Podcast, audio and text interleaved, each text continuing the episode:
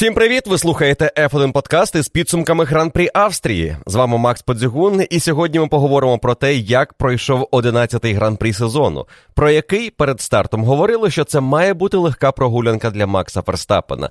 Але Формула 1 ще раз підтвердила, що це спорт, який не так просто спрогнозувати. І деякі зміни протягом гоночного вікенду дозволили команді Феррарі захопити перевагу і скористатися нею майже на 100%.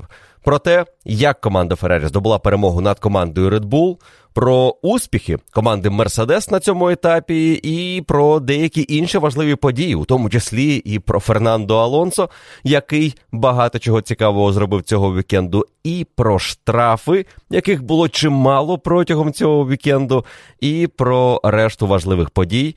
11-ї гонки сезону слухайте сьогодні в F1 подкаст. Поїхали!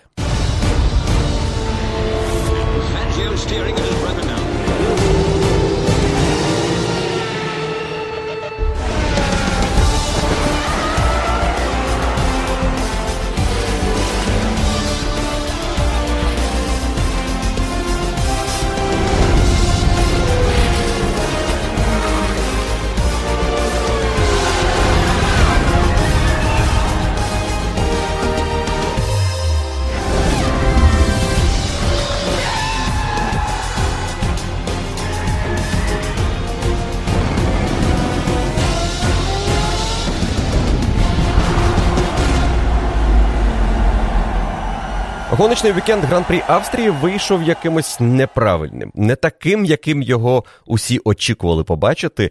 І це почалося буквально із п'ятниці, із кваліфікації, і ми отримали сухий поул Макса Ферстапена в останні секунди кваліфікації, і з мінімальною, але перевагою, яка показувала, що у Red Bull є контроль за ситуацією цього вікенду на трасі, де від них очікували успішного виступу. Якщо говорити просто перемоги, тому що у Ферстапена їх уже було вдосталь на Red Bull Ринзі, і після успішної серії гонок, у тому числі навіть успішного гран-прі Великої Британії, враховуючи події, де втрачено було усього 6 очок по відношенню до Шарля Леклера, і нехай вас не вводить в оману те, що головним суперником математично Ферстапена після Британії залишався Серхіо Перес. Все ж Шарль Леклер є тим опонентом Макса, про якого він думає у контексті боротьби за титул. Ми говорили минулого разу про те, що команда Феррарі дуже цікаво ставиться до свого положення у чемпіонаті в цьому сезоні і намагається зняти тиск із самої себе через те, що не вважає себе командою, яка має цього року боротися за титул. Це були слова Матія Біното.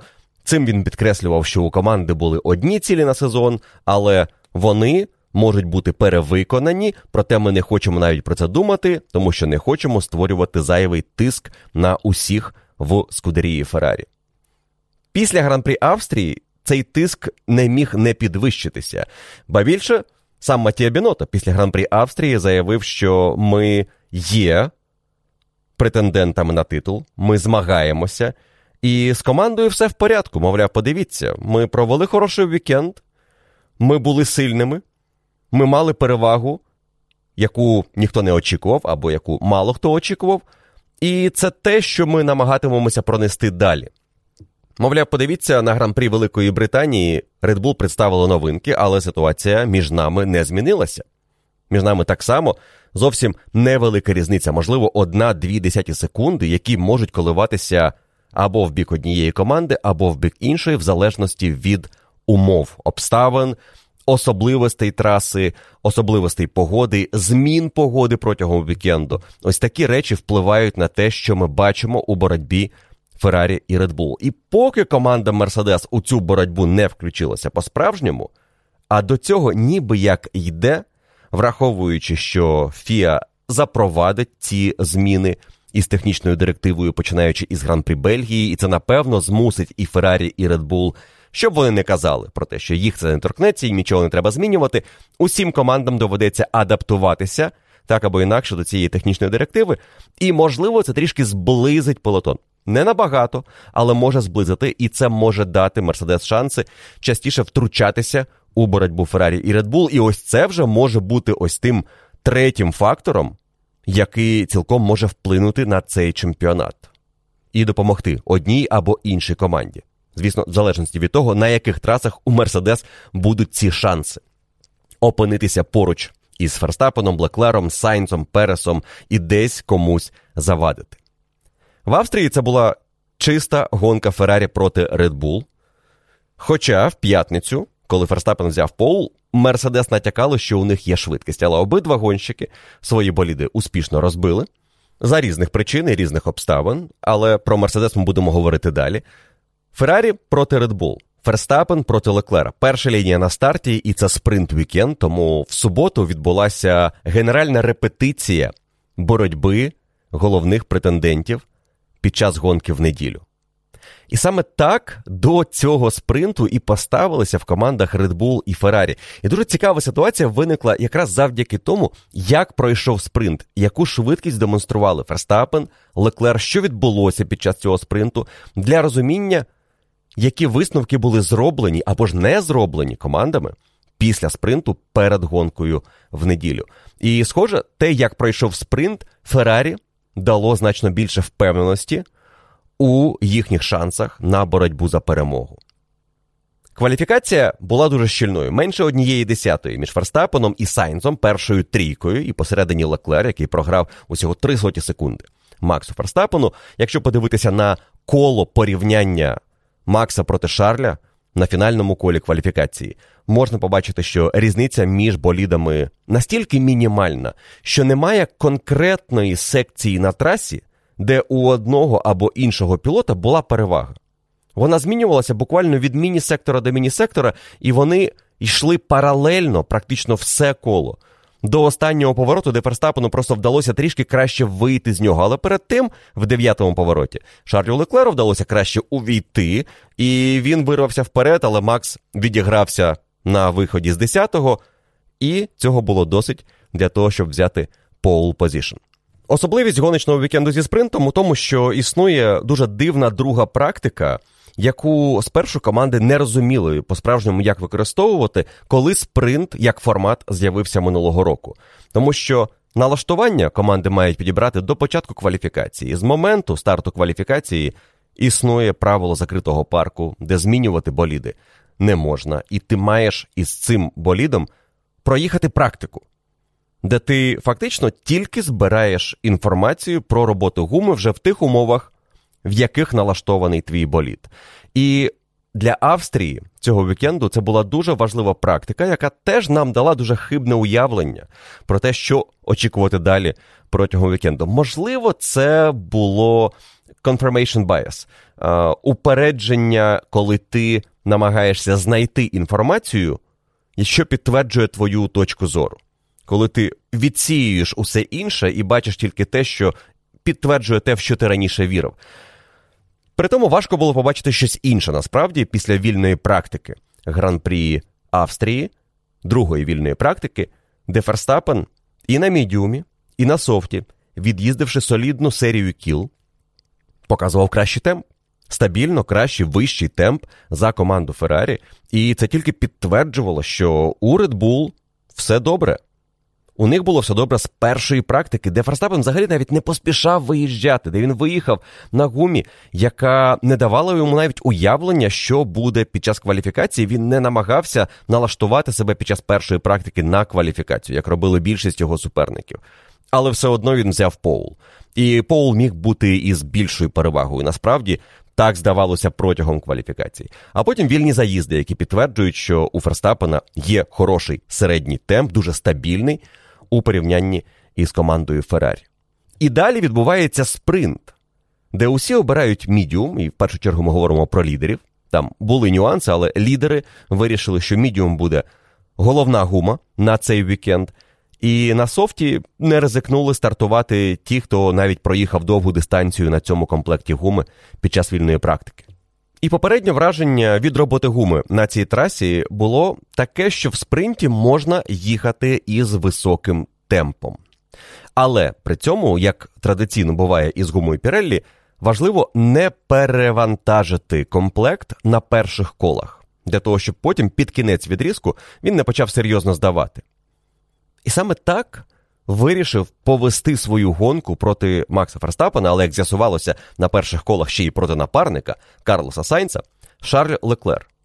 Він обрав темп, який давав йому гарантію, що до кінця 24-колового спринту, який став 23-коловим через е, Фернандо Алонсо і Чоу Гуан'ю, які не змогли вийти нормально на старт. Алонсо взагалі не стартував у спринті, а Чоу Гуан'ю зробив ось той другий відкладений старт через свою проблему із болідом. І коли спринт розпочався, і команда Феррарі повела боротьбу між собою, це дозволило Максу Ферстапену, який одразу з першого кола почав задавати високий ритм. На перших колах спринту Макс Ферстапен поїхав у темпі із хвилини 9, що вибивалося із того темпу, який команди намагалися тримати на практиці, щоб перевірити роботу гуми на дистанції. І хвилина 8-7, хвилина 8-6, далі хвилина 8-4, 2 кола поспіль, хвилина 8-5 і знову хвилина 8-6. За перші 7 кіл Макс Ферстапен створив запас у майже 3 секунди над Шарлем Леклером, який і у боротьбі із Сайнцем втратив деякий час, плюс сам не поспішав реалізувати швидкість Феррарі на цій гумі. В нього було хороше коло, хвилина 8,3, це четверте коло гонки, яке було найкращим для Леклера у цьому заїзді. Але після того він зрозумів, що це може бути аж занадто, що цей темп навряд чи ми зможемо витримати до кінця спринту. І він заспокоївся. Хвилина 8,9, хвилина 9,1. І ось в цьому діапазоні близько однієї хвилини і 9 секунд рівно повів свій спринт Леклер. І Ферстапен тримав у відповідь той самий темп десь до половини спринту. Після чого Леклер потроху почав під'їжджати. Навіть пізніше, десь із кола 16-17, де розрив усе ще був 2 секунди і 7 десятих між Леклером і Ферстапеном. Леклер почав поступово наближатися. На останніх 5-6 колах скоротив відставання до секунди і 6 десятих. Із останніх семи кіл спринту Леклер швидшим за Макса був на шести. І це могло означати як те, що Леклер під кінець мав краще життя гуми, так і те, що Ферстапену не було сенсу поспішати наприкінці спринту, де, окрім того, що тобі треба фінішувати, тобі треба ще і не помилятися, не виїжджати за межі траси, що окрема тема цього вікенду, про що ми ще поговоримо ближче до кінця подкасту. І зайві ризики тут не були потрібні. Навіщо на рівному місці зловити штраф у 5 секунд? Що було цілком реально, і гонка показала, це було більш ніж реально для гонщиків під час гран-прі Австрії. Тому Ніби як Ферстапену не було сенсу поспішати, ніби як у Леклера теж не було причин думати, що він під'їжджав, тому що у нього гума працювала ефективніше, і він міг би трішки активніше почати наздоганяти Макса, можливо, раніше, ніж він почав це робити насправді. Плюс після спринту Карлос Сайнс сказав, що він був здивований тому факту, що Леклер обрав дуже помірний темп на початку спринту, і більше половини дистанції їхав у темпі, який не наближав їх до Ферстапена. І у Сайнца було враження, що на цьому комплекті гуми можна більше атакувати і спробувати щось змінити у цьому заїзді. Але можливо, не лише ми з вами перед вікендом, а й команда Феррарі і Шарль Леклер були трішечки переконані, що це траса Red Bull, що це перевага Ферстапена, і коли спринт пішов так, як і планувала команда Red Bull, за сценарієм Макса Ферстапена, у Леклера не закрадалося інших думок, що Мабуть, ми можемо їм кинути виклик одразу. Плюс тут Сайнс трішки заважав на початку, і Ферстапен запас створив такий, що ну він точно зможе відповісти на наш темп. Варто мені прискоритися, і він прискориться. Навіщо ризикувати? Особливо коли мова йде лише про різницю в одне очко, 8 проти 7 за підсумками спринту, і в одну позицію, де все одно. Вся доля гонки буде вирішуватися вже в неділю на дистанції у 71 коло. Але під кінець спринту Леклер дещо зрозумів, наближаючись до Ферстапена і розуміючи, який темп він може тримати. Бо дуже просто прослідкувати, що Шарль Леклер як розпочав свій гоночний відрізок в спринті в темпі хвилина 9,0 приблизно, так і завершував у цьому темпі.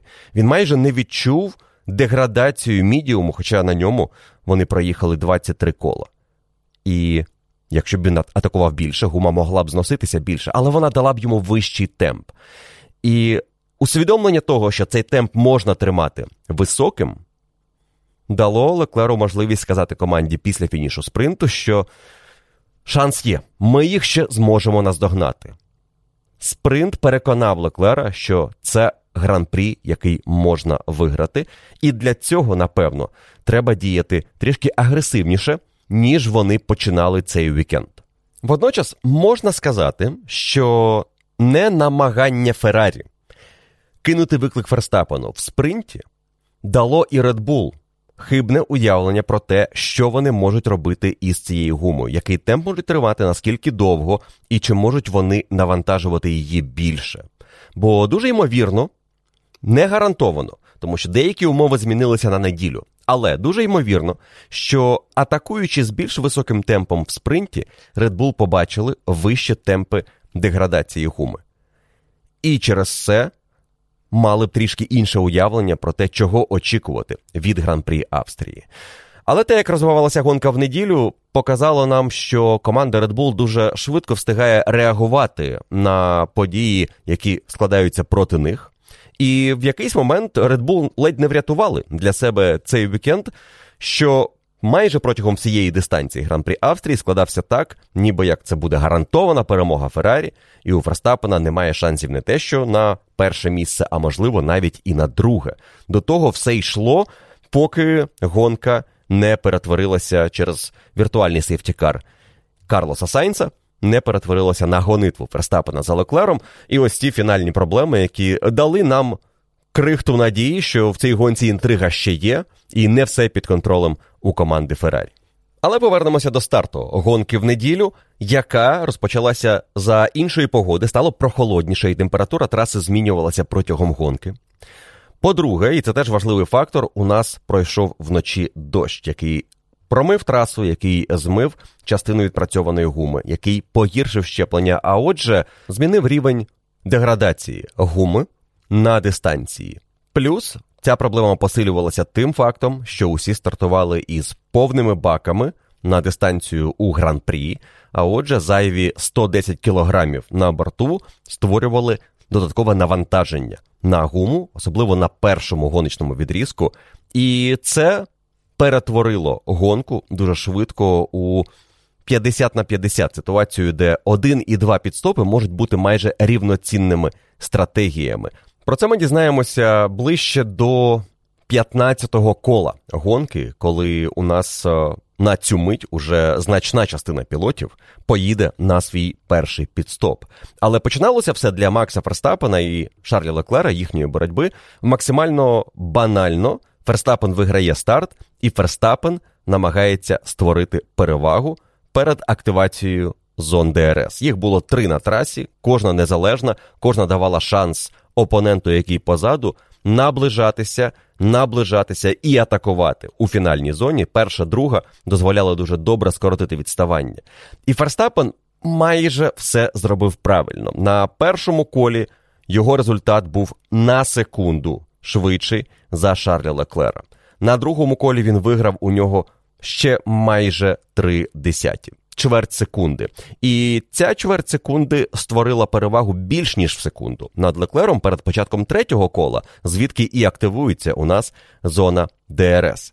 Але на третьому колі Леклер проїхав краще. Він під'їхав до Ферстапена, і між ними з'явилося 9 десятих. І можливо, це саме той момент, де Макс Ферстапен трішки погіршив собі шанси у цьому гран-прі і ускладнив життя вже на початку гонки. Якби з третього кола Леклер і досі не був у зоні ДРС Макса Ферстапена, йому було б трішки важче наздоганяти лідера гонки.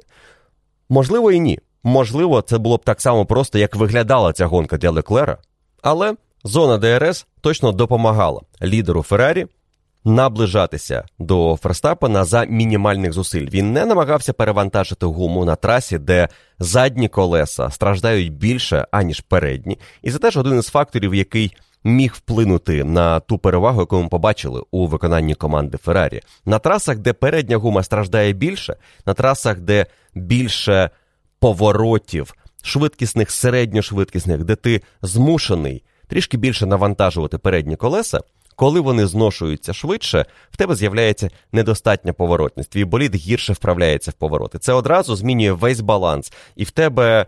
Болід просто уповільнюється. І команда Феррарі цього року демонструвала неодноразово, що на таких трасах він уповільнюється швидше, аніж болід команди Red Bull. Але на трасах, де дуже чіткі траєкторії, в тебе є зона гальмування, вихід максимально прямий і обмаль поворотів, як в Австрії. У Феррарі із роботою задньої гуми було все добре, і команда зберігала її ефективніше за Red Bull.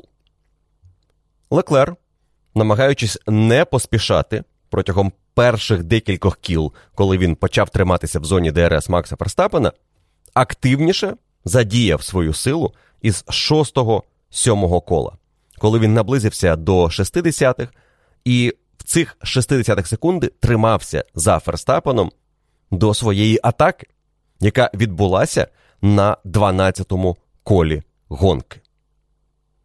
Майже несподівано на спуску в четвертий поворот Шарль Леклер досить здалеку побачив, що Ферстапен залишає йому добряче місце всередині цього повороту, і можна спробувати атаку.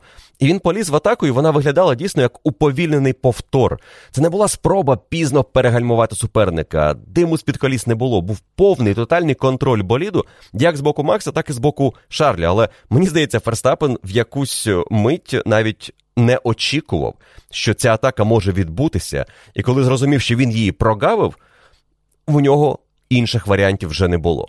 Він мав віддати позицію і повернути її шансів також не було у цей момент, тому що з 10-го кола Макс Ферстапен уже їхав у темпі ближче до хвилини 11. Хвилина 11,4, потім хвилина 10,9, потім коло, де його Леклер проходить хвилина 11,9. Там він втрачає після того, як його проходять, і на швидкісному секторі, де він знаходиться близько до суперника. І на наступному колі Ферстапен заїжджає в бокси.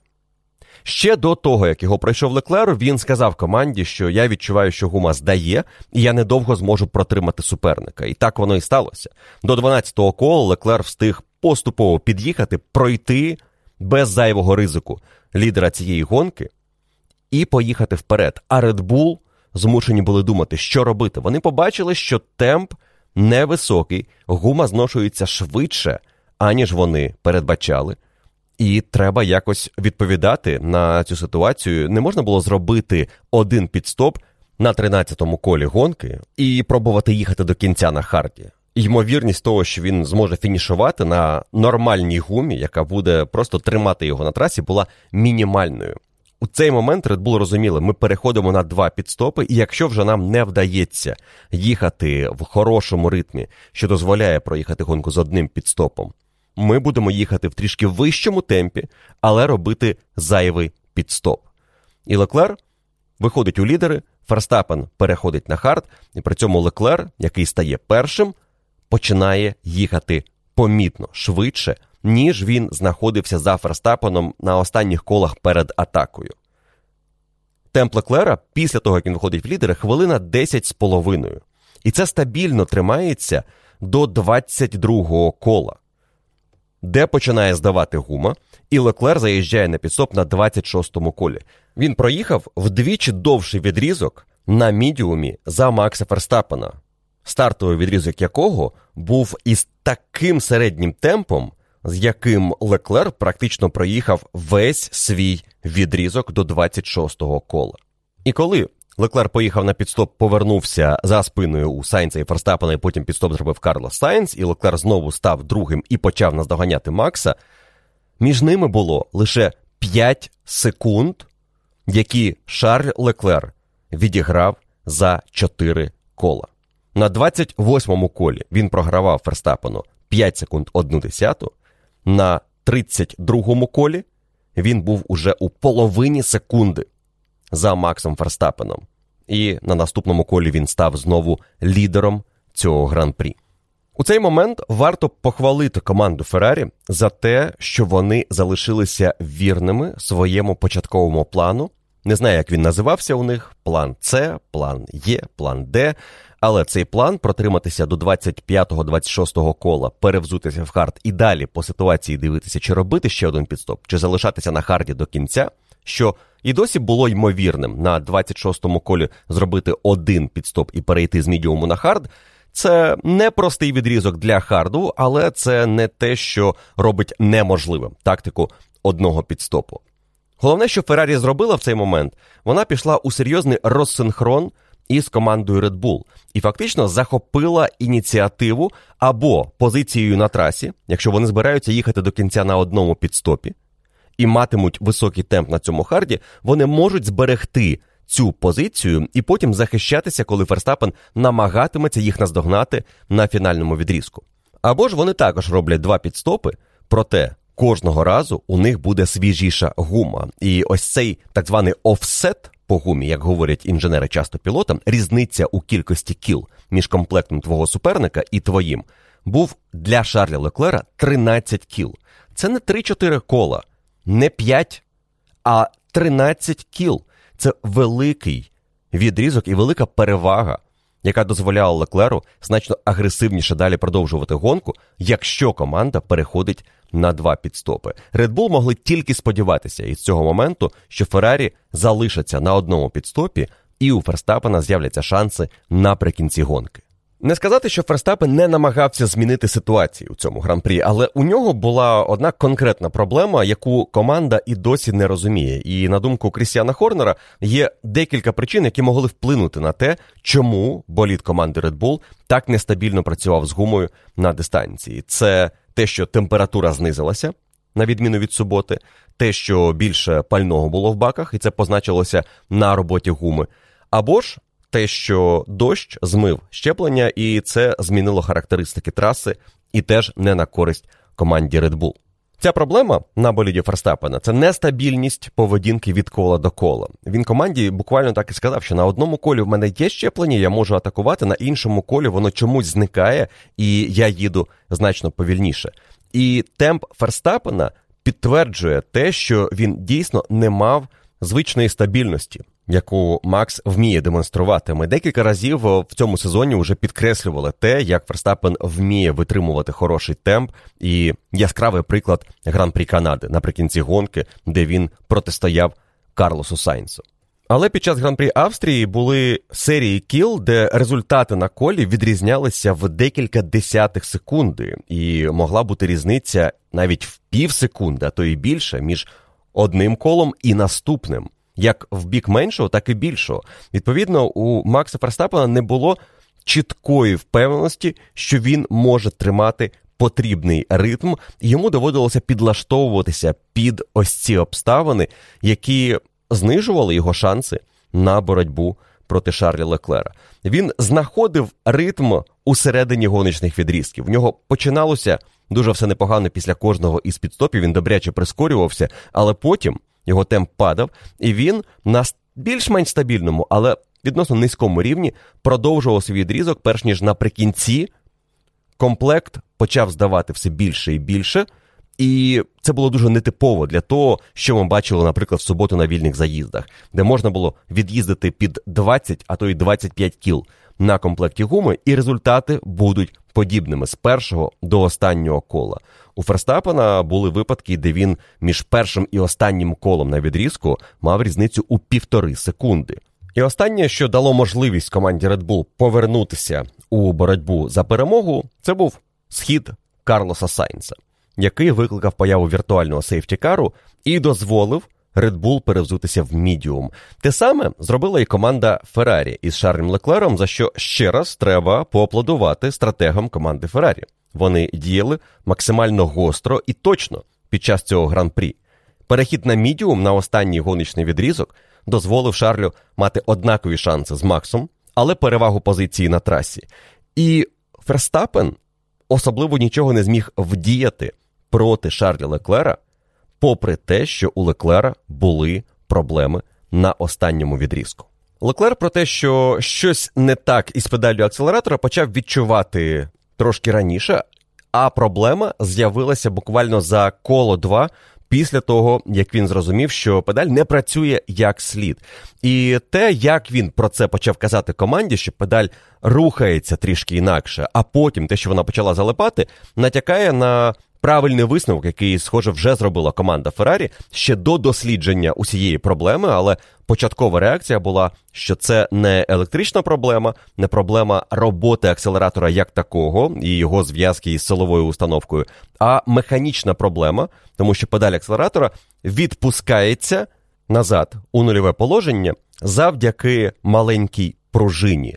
І вона почала давати збій, тому що педаль залишалася трішечки натиснутою. Найбільшою проблемою для Леклера було те, що вона не поверталася як слід у третьому повороті, де було найжорсткіше гальмування на колі.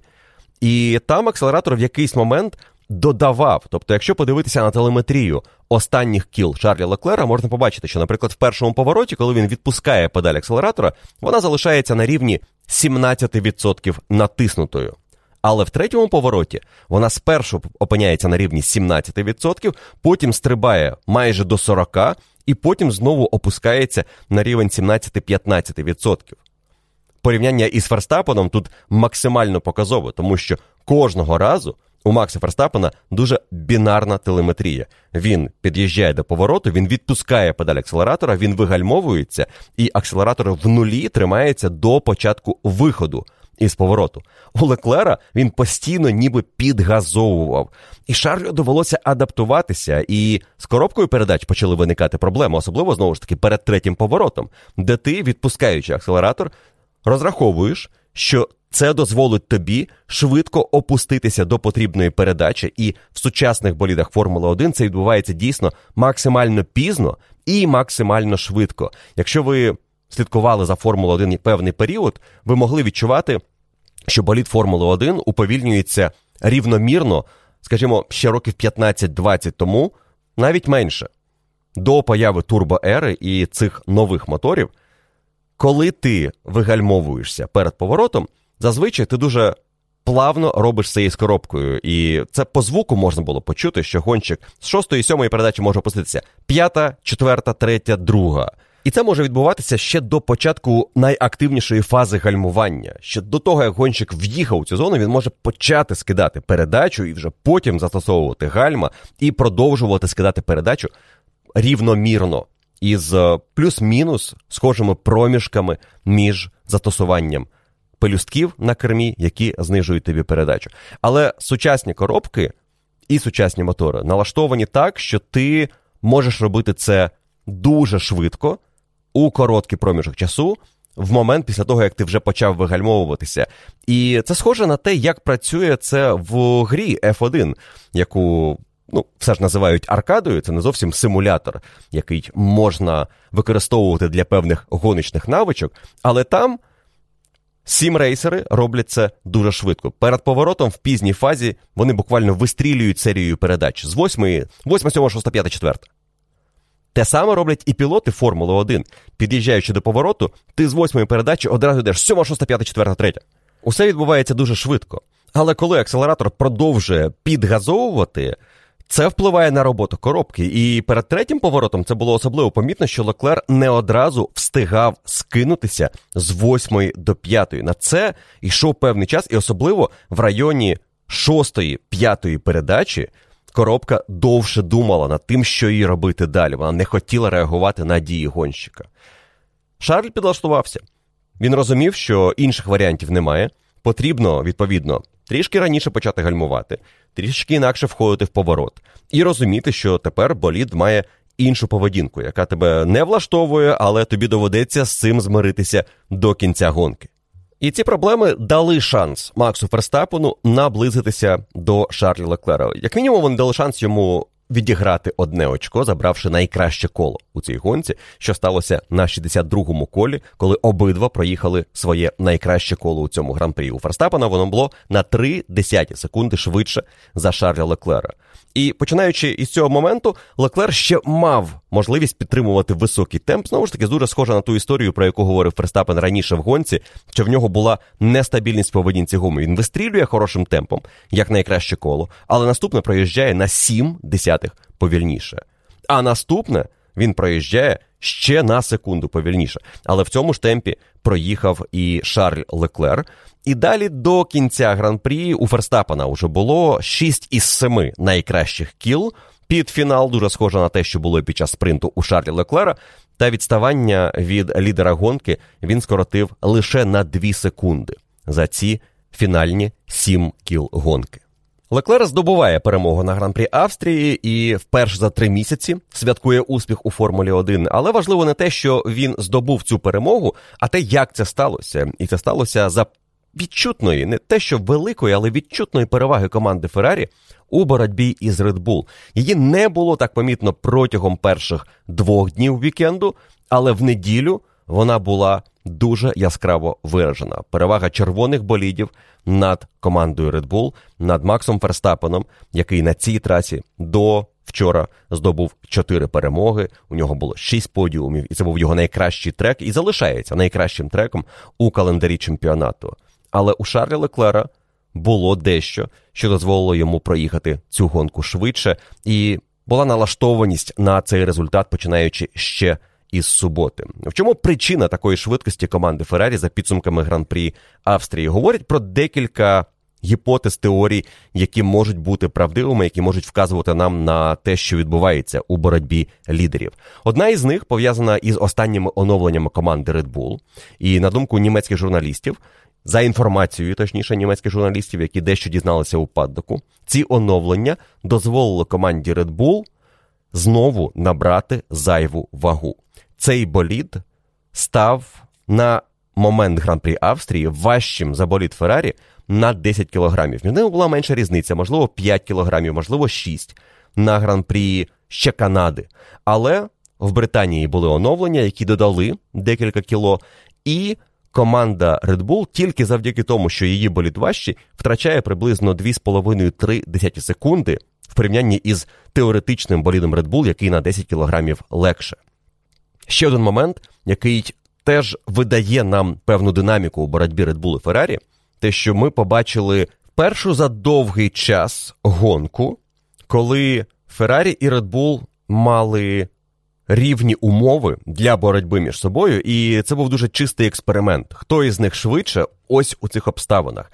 Але важливо те, що це була перша така гонка між Феррарі і Red Bull, коли Феррарі почала активно використовувати нову версію заднього крила, яке дозволяє їм тепер мати непогану максимальну швидкість і бути конкурентними із командою Red Bull, яка до цього мала фактично монополію на боротьбу на швидкісних трасах. Якби Феррарі була у версії гран-прі Бахрейну або Саудівської Аравії, і Red Bull був би в тій версії старту сезону, в Австрії, я думаю, була б дуже впевнена перемога Макса Ферстапена. Я можу помилятися, але все вказує на те, що той прогрес, якого досягли в команді Феррарі, і з розумінням цього боліду, і головне з розумінням того, де вони програють найбільше команді Red Bull, дозволив Скудерії мати хороші шанси на гран-прі Австрії. І також дуже ймовірно, що команда Феррарі пішла на певні компроміси у налаштуваннях.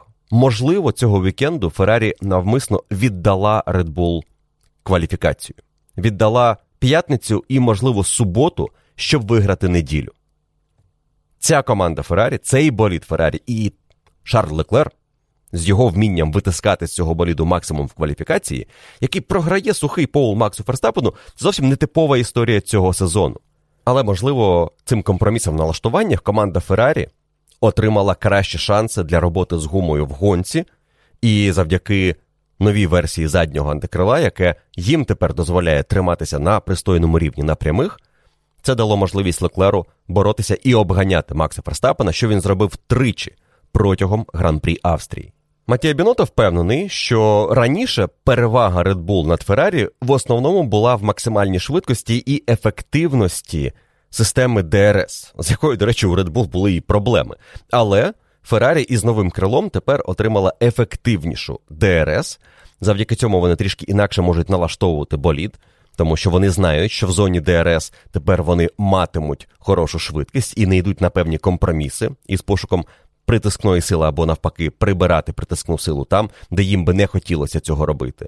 І відповідно на прямих тепер перевага Red Bull дійсно мінімальна. Вона є, але вона мінімальна над Скудерією Феррарі. А ось на виходах із поворотів команда Феррарі продовжувала мати велику перевагу, і на цьому етапі, як було і на початку сезону. І Ферстапен, який у боротьбі з Леклером команді так і звідчає вигукнув, що. Подивіться, яке щеплення, просто немає шансів. Дійсно, у той момент, але тут ще й з перевагою гуми, у Ферстапена не було шансів проти Леклера. Свіжіший комплект, хороший вихід, налаштування силової установки на дуже ефективний вихід із поворотів, особливо повільних. Все це давало команді Феррарі шанси на етапі, який від початку здавався гонкою-прогулянкою для Red Bull і Макса Ферстапена. Що продовжує непокоїти команду Феррарі після цієї гонки, це, звісно, надійність їхніх моторів. Скудерія Феррарі зазнала ще однієї болючої поразки через схід Карлоса Сайнца. Адже на цьому етапі Скудерія йшла на дубль. Сайнц наздоганяв Ферстапена, і в той момент, коли в нього загорівся і вибухнув мотор, Сайнц готував уже атаку на Макса за друге місце. І команда Феррарі фактично готова була помститися Red Bull за дубль команди Ферстапена і Переса на етапі в Імолі. Тут в Австрії Сайнц не доїхав до фінішу. Як не доїхав до фінішу гонки Сайнц і в Баку, як не доїхав до фінішу гонки в Баку Леклер, як не доїхав Леклер до фінішу гонки в Іспанії. Забагато проблем з мотором в останніх декількох гран-прі для команди Феррарі. І ті проблеми, які сталися на боліді Сайнца, команда Феррарі вважає дуже схожі на те, що завадило фінішувати в гонці в Азербайджані Шарлю Леклеру. І ми знаємо, що після проблем в Баку Леклер був змушений обирати нову силову установку і брати штрафи на старті наступної гонки, що теж натякає, що у Сайнца в наступному гран-прі буде старт із останнього ряду. Йому напевно доведеться взяти нові елементи, а команді Феррарі доведеться знову проаналізувати, що саме пішло не так, і чи дійсно є певна тенденція у тих проблемах, які виникли на болідах Леклера і Сайнца в проміжку буквально в декілька гран-прі. Цей вікенд був не тільки завдяки проблемам Сайнца непростим для моторів Феррарі. Команда Хаас говорила після гонки про те, що на боліді Кевіна Магнусона були певні проблеми з турбіною, і він молився, щоб фінішувати у цій гонці. А перед стартом вікенду Валтері Ботас взагалі взяв нові елементи силової установки і в підсумку навіть із Пітлейн стартував, тому що змінював версію заднього крила для кращих шансів для боротьби на прямих. Теж проблема із мотором, проблема ресурсу, і клієнти страждають, але і Скудерія теж відчуває, наскільки у них все було на межі із цією версією силової установки. У цьому є як негативний сигнал для команди Феррарі, так і позитивний. Негативний він, звісно, у тому, що Феррарі втрачає важливі очки, і у Феррарі немає впевненості поки що, що Леклер або Сайнц, в першу чергу питання до Леклера, зможе фінішувати в наступному гран-прі. Ці проблеми виникли раптово, і не можна сказати, що команда розуміла, що до цього йдеться. Вони так само можуть завадити їм здобути перемогу на гран-прі Франції або гран-прі Угорщини. Там, уже починаючи із гран-прі Бельгії, можливо, з'явиться оновлена версія мотору, що знову ж таки потягне за собою якісь штрафи. Але ця оновлена версія мотору вона має бути надійнішою. І Феррарі, судячи до цього, сподівається її змогти представити на етапі в СПА. Можливо, це буде Монца. Вони зараз працюють над цим. Вони отримали карт-бланш від FIA, що можна працювати над оновленням деяких компонентів силової установки для того, щоб вони стали надійнішими. І ось це той момент, який дає позитивний погляд на ситуацію для команди Феррарі, який, можливо, також нам говорить дещо про ось ту фразу Біното, навколо якої я багато висновків робив після гран-прі Великої Британії, що ми лише намагаємося бути конкурентними цього року, але ми точно не претенденти на титул. Біното дещо знає про те, як вони працювали над мотором. І через те, що в цьому році у нас заморожені мотори зі старту сезону, там лише генератор кінетичної енергії зможе ще оновити команда Феррарі. Я припускаю, що це оновлення для надійності буде в парі із оновленим генератором кінетичної енергії. Але мотори заморожені для всіх, і вони мають бути заморожені далі до кінця цієї версії моторів, до 26-го року. Що це означало для кожної команди? І що взагалі ми бачимо в цьому сезоні з усіма, окрім Мерседес, що дуже дивно і що теж, можливо, є негативним сигналом для команди Мерседес. Honda, до речі, виглядає ну, ще більш-менш надійно насправді, і на фоні Феррарі, на фоні навіть Альпін, яка особливо страждала на початку цього сезону. У Хонди все більш-менш непогано, але і в них не було безхмарно у цьому чемпіонаті. У Мерседес надійністю все дуже добре. І це може бути проблемою Мерседес, і це пояснює, чому підхід команд в цьому сезоні був максимально агресивним для цієї версії моторів. Вони заморожені, вони надовго. Для того, щоб не застрягти із поганим мотором на декілька чемпіонатів, кожен виробник, і в даному випадку ми в першу чергу говоримо про Феррарі, у якої були проблеми в 2020 році величезні, які вони почали вирішувати у 2021-му, Феррарі, як ніхто, намагалася розширити межі можливого цієї силової установки, зробити з неї найпотужнішу версію, наскільки вони можуть.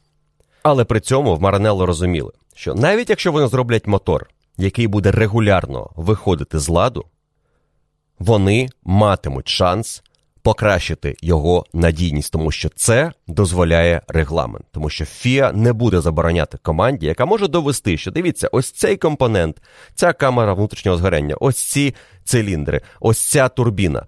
Вона із оновленням. Не стане кращою, вона не буде видавати кращі оберти, вона не буде краще спалювати пальне. Мотор не буде видавати більше потужності, але вона буде надійнішою, а саме це нам і потрібно. Ви ж хочете, щоб боліди фінішували, ви хочете, щоб команди мали надійні силові установки, і не лише ми, але й наші клієнти. Чому вони мають страждати від мотору, який ненадійний? Саме для цього і закладено було цю можливість кожному виробнику покращити мотор, його надійність, не покращуючи його характеристик.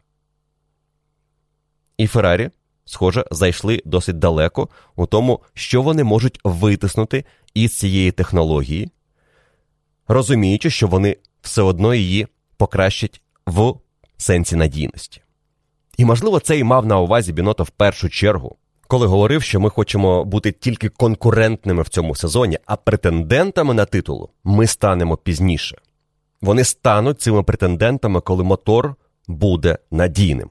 І він точно не буде достатньо надійним в цьому сезоні. Але те, що він таким стане, це майже гарантія. Технологія заморожена. Це ще буде існувати декілька сезонів. Мотор точно стане надійнішим. І він уже потужний, уже ефективний і вже дозволяє команді не думати про кількість пального на дистанцію гонки. Ми не чули про такі проблеми від команди Феррарі, окрім одного випадку, напевно, в цьому сезоні. Це фінальна фаза гонки у Сільверстоуні Карлоса Сайнца. Але можливо, це якийсь унікальний випадок, конкретно пов'язаний із Сайнцем, якимись сенсорами на його боліді. Це не була проблема для Шарля Леклера. І якщо мотор ефективний у спалюванні пального, якщо він ефективний на виходах із поворотів, видаючи багато потужності, хороший крутний момент, все це дає команді Феррарі оптимізм на майбутнє. Але поки що їм доводиться жити із страхом, що наступний гран-прі хтось із пілотів, а можливо навіть обидва, не зможуть завершити через те, яким є сирим поки що цей мотор. Тож схід Карлоса Сайнца дозволив Максу Ферстапену програти Шарлю Леклеру в гонці лише 6 очок. Найкраще коло було за лідером чемпіонату. За вікенд Ферстапен програв Леклеру 5 очок, тому що одне він виграв у нього у спринті. Тепер Леклер програє Максу Ферстапену 38 очок, скільки Перес програвав перед стартом гонки в Австрії лідеру цього чемпіонату. Тобто суперник на другій позиції змінився, але не змінилася перевага Ферстапена над другою позицією. 38 очок після 11 гран-прі сезону. Це солідна перевага, яка може давати Ферстапену впевненість, що він тепер контролює ситуацію, і навіть за умов такого вікенду, як в Австрії, він може собі дозволити не боротися жорстко проти суперника, проти якого поки що він не намагався це робити жорстко, окрім випадку в Джедді.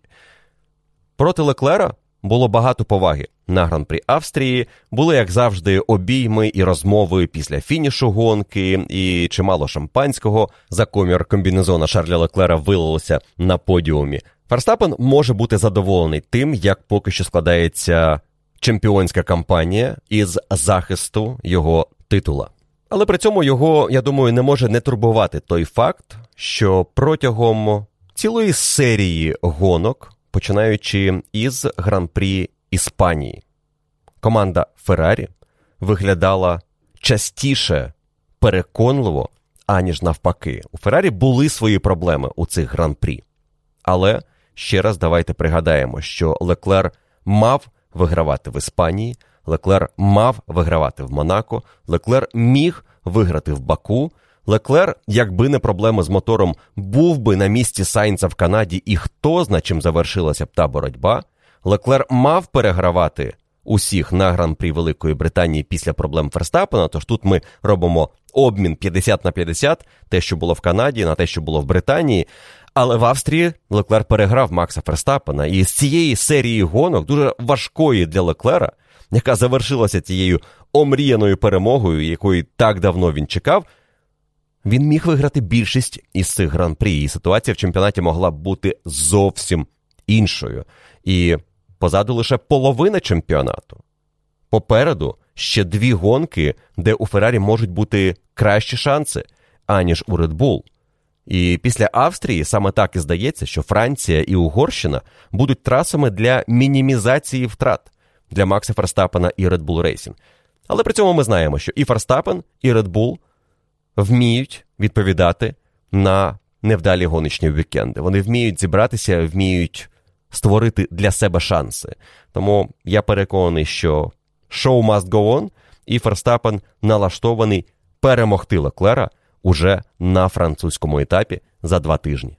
І тут варто повернутися до теми, яку я вже підняв на початку цього подкасту. Чи буде за два тижні у Франції ось та третя сила, яка може почати втручатися у протистояння Леклера і Ферстапена, Переса і Сайнца? По Серхіо Пересу після цієї гонки особливо нічого сказати, тому що Джордж Рассел вже на старті не поділив з ним четвертий поворот, і стюарди визнали це порушенням з боку гонщика команди Мерседес. Чеко вилетів у гравій, отримав пошкодження направляючої пластини, і, побачивши, що темпу немає, команда зекономила ресурс і завершила для мексиканця гонку достроково, що ставить під серйозний знак питання чемпіонські амбіції Чеко, які до цього все ж були, і в Британії він, наприклад, скоротив відставання від Ферстапана, але тут програв йому цілих 19 очок тільки в неділю, а в суботу ще 4. Джордж Рассел не зовсім погоджується із тим, що його помилка призвела до контакту, і, мовляв, Серхіо Перес діяв занадто агресивно атакуючи свого суперника по зовнішній траєкторії. Але і для Рассела, і для Переса це визначило долю у цьому гран-прі. Рассел далі змушений був відіграватися після вимушеного раннього підстопу, заміни переднього крила, і Джордж зробив це у блискучому стилі. Команда Мерседес може бути більш ніж задоволена виступом не лише Рассела, але й Льюіса Хемілтона, який фінішував на подіумі на гран-прі Австрії. Є декілька причин, чому це виглядало добре для команди, але при тому варто сказати, що тут не треба переоцінювати той темп, який демонстрували пілоти Мерседес. Вони могли провести цей вікенд краще, і вони винні в тому, що цей вікенд склався саме таким чином. Команда мала темп бути ближче до лідерів, і гонщики помилилися у вирішальний момент в кваліфікації. Про помилку Льюіса можна вигадувати різні гіпотези і про порив вітру, який стався у той момент, саме в тому напрямку, де вилетів Хеймлтон, і про перевагу у 10 км на годину у швидкості в тому повороті над попереднім колом, що теж могло посилити ефект вітру. І Льюіс розбив свій боліт, хоча міг би стартувати третім, як мінімум, можливо навіть вище, хто знає, яке останнє коло він міг зібрати, але третя, четверта позиція, мабуть, були б для команди Мерседес цілком досяжними під час кваліфікації. Але і Рассел теж помилився, намагаючись якраз взяти більше, аніж у нього вдавалося до останнього повороту його швидкого кола. І це відкинуло команду у цей вікенд на позиції, з яких потрібно буде відіграватися. Расселу, по-перше, поставили іншу версію заднього крила. Ось цієї нової з меншою притискною силою, яка краще працювала на цій трасі, у команди вже не було. Тому поставили стару версію крило, яке мало більше притискної сили, яке позначилося на шансах Джорджа Рассела мати боротьбу із суперниками в зонах ДРС. Льюіс Хемілтон після своєї аварії в кваліфікації стартував у спринті дев'ятим і довго боровся з гонщиками Хаас. І лише одного із них зміг перемогти, тому восьма стартова позиція на гонку однозначно говорила про те, що Льюісу знадобиться певний час, перш ніж він вийде на якісь можливості у цьому гран-прі боротися із пілотами вищої групи. В першу чергу там був Естебан Окон, який був для нього принциповим суперником на цьому етапі. Ну і, звісно, гонщики Феррарі і Bull, одного із яких усунув його напарник, інший усунувся через проблеми з мотором. Але Льюіс Хеймлтон прекрасно використав свої традиційні вміння працювати з гумою на довгому відрізку. Він довго запрягав. Він застряг за Міком Шумахером, якому програв позицію, коли широко вийшов з першого повороту, дозволив Міку повернутися вперед. І Шумахер протримався попереду Льюіса Хеймлтона із четвертого кола, коли він випередив гонщика команди Мерседес, і до 14-го, невдовзі поїхавши на піт-стоп. Льюіс з цього моменту нарешті починає отримувати вільний трек. Ферстапен після піт-стопу раннього його випередив, хоча Льюіс навіть трішки пручався. Але це не була його битва. Льюіс розумів, що йому треба зараз якомога довше залишатися на трасі і спробувати зробити один підстоп в гран-прі. Команда Мерседес має певні особливості цього боліду, який добре береже гуму. Це водночас і вада боліду, тому що в кваліфікації вони гірше прогрівають гуму, і на пустих або напівпустих баках, як це було під час спринту, Мерседес не виглядає швидким болідом, таким, яким він може бути в день гонки з повними баками. І ось Льюіс повністю реалізовував цей план команди аж до 28-го кола, коли поїхав на підстоп, поїхав із четвертої позиції і повернувся за Естебаном Оконом, але ненадовго. Він дуже швидко розібрався із гонщиком команди Альпін, і з цього моменту все було зрозуміло. Льюіс їде на четверту позицію на фініші, яка після сходу Карлоса Сайнца стала подіумом. Третім поспіль для Льюіса в останніх трьох гран-прі. Після фінішу семикратний чемпіон сказав, що він більше дивився на екрани на боротьбу Леклера і Ферстапена, аніж думав про свою гонку, бо з якогось моменту, власне, після того як він випередив Естебана Окона, йому не було про кого думати. Темп Льюіса був схожим на темп Леклера в певні відрізки цієї гонки, і напевно це найбільший оптимізм для команди Мерседес після австрійського етапу. Починаючи після свого підстопу, який відбувся невдовзі після підстопу Шарля Леклера, і випередивши Естебана Окона, Льюіс Хемілтон як програвав Шарлю Леклеру близько 30 секунд, скажімо, на 33-му колі гонки, так на 48-му колі гонки він програвав Леклеру 31 секунду. Майже не змінилася різниця між Леклером який у боротьбі з Ферстапеном їхав швидко, атакував, відігравав час і знав, що йому це потрібно, і Льюісом Хемілтоном, який в той момент теж їхав на дистанції гонки. Свою гонку, чисту гонку, без проблем, ніхто йому не заважав, але ближче до середини стало зрозуміло, що Мерседес будуть робити другий підстоп, бо, в принципі, усі рано почали розуміти, що два підстопи буде нормальним і швидким способом проїхати цю гонку. Єдине, що команда Мерседес, напевно, не врахувала настільки добре, як е, інші команди, те, що переходити на мідіум наприкінці не буде дуже хорошим вибором. Для Мерседес, принаймні, Льюіс Хемілтон теж здивувався команді, коли йому поставили мідіум, але йому сказали, що це комплект, який дозволить наприкінці отримати якісь шанси. Які шанси можна було отримати? Питання риторичне, бо він багато програвав лідерам. Він вигравав у Окона у той момент уже близько 14 секунд. і йому треба було просто завершити гонку без зайвих пригод.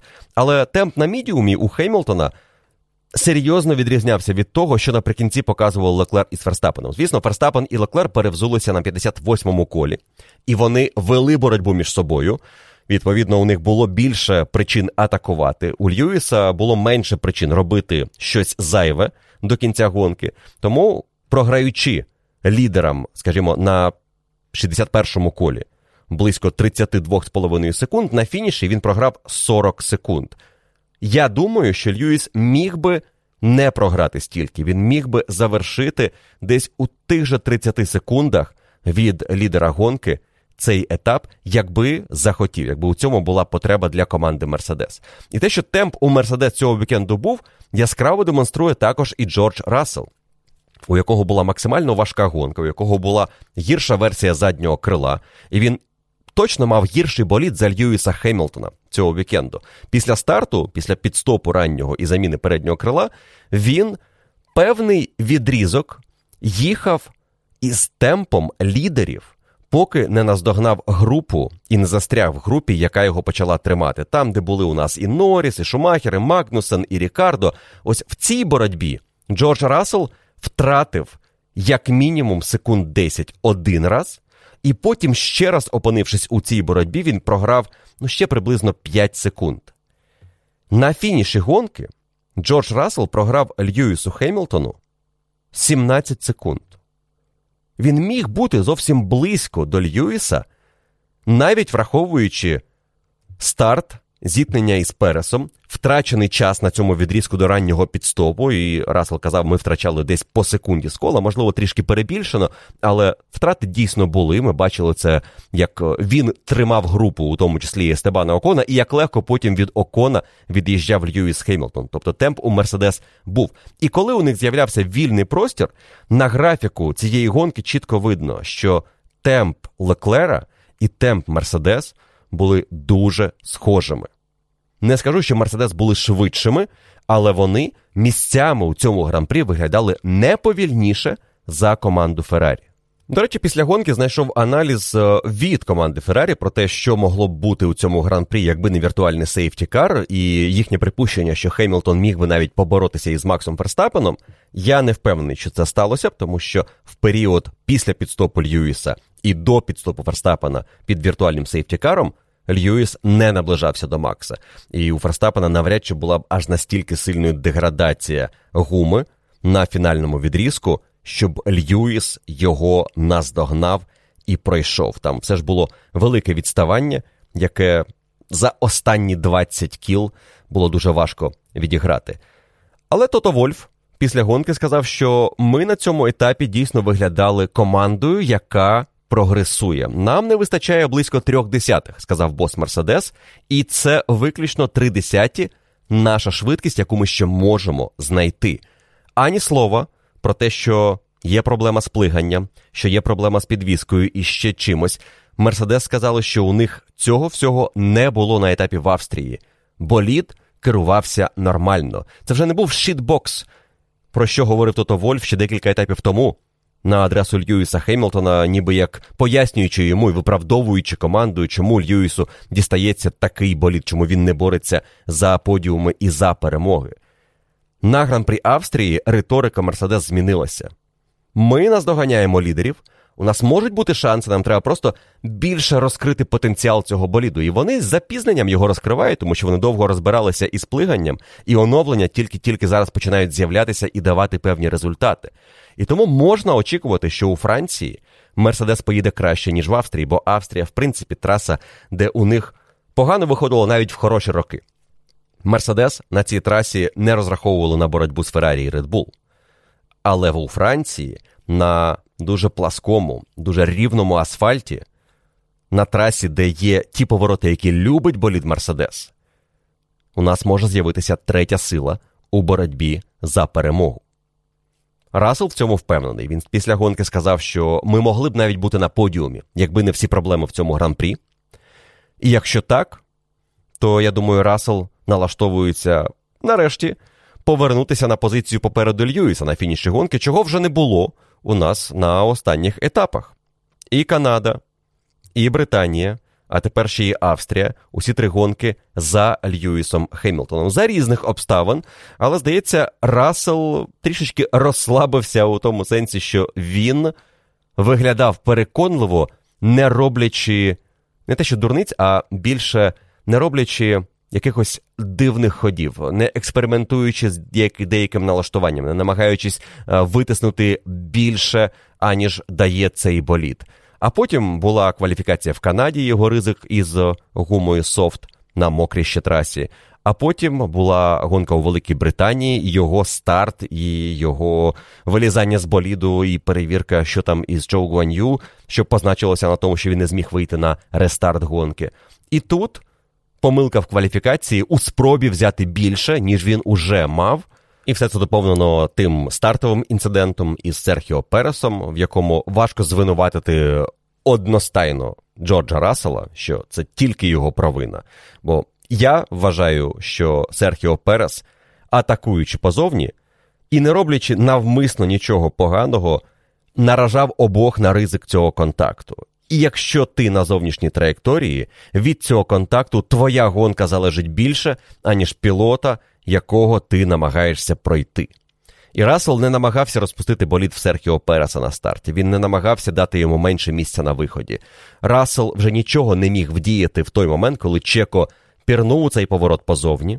Як ми тепер знаємо, за останніми директивами директора гонки щодо поведінки пілотів під час гран-прі і боротьби за позицію, якщо ти опиняєшся на апексі повороту попереду суперника, ти далі маєш розраховувати, що тобі залишить місце. І Чеко Перес ніби як розраховував, що Рассел йому залишить місце, сам залишаючи мінімум потрібного місця Джорджа Расселу, а саме боліда Рассела, із відцентровими силами міг в нього потрапити. І що сталося в четвертому повороті? Так як не Чеко Пересу, то кому варто знати, що там може це відбутися. Він уже був учасником такого інциденту минулого року. Тому інцидент спірний, штраф, як сказав Рассел після гонки, правильний, тому що такими є правила. Якщо дивитися на формулювання цього правила, так він був уже позаду. А отже, якщо контакт відбувся, значить він винен.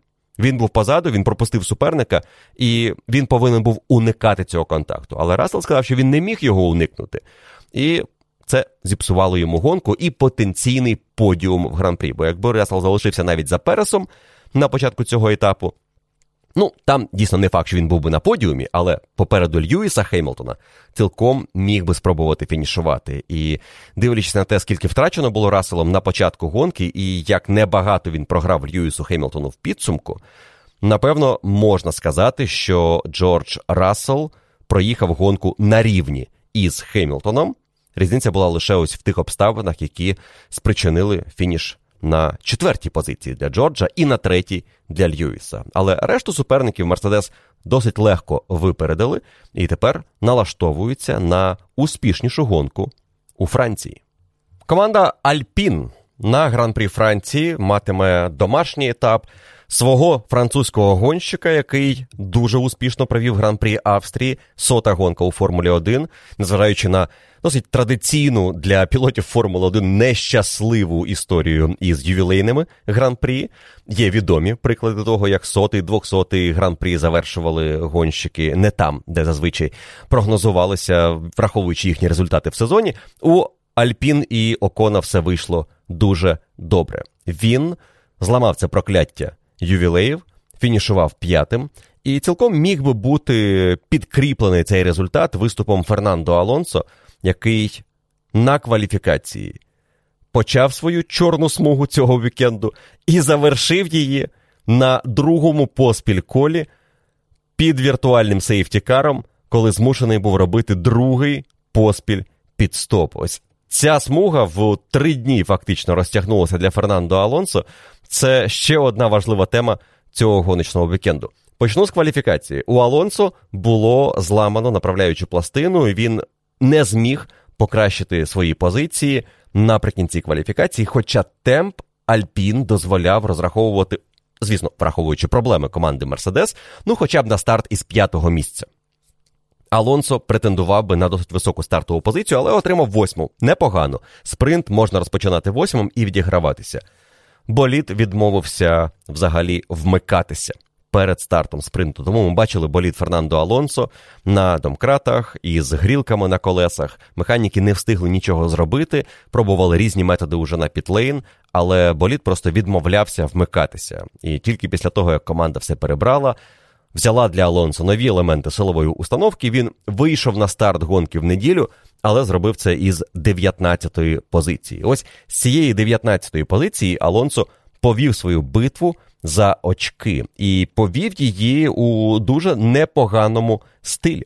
Фернандо Алонсо планував у цьому гран-прі зробити лише один підстоп. І гонка йшла за планом для Фернандо Алонсо, стартуючи 19-тим, він поступово піднявся до топ-десятки в районі 21-22 кола, коли більшість суперників уже заїхала на свій перший підстоп із очевидним планом зробити дві зупинки. Коли відбулася наступна хвиля підстопів з 26 по 27 коло, і на 27-му зробив свій під Фернандо Алонсо, він повернувся на трасу знову в районі однієї з останніх позицій, опереджаючи лише Чоу Гуан'ю. Але далі був план їхати до фінішу, не зупинятися.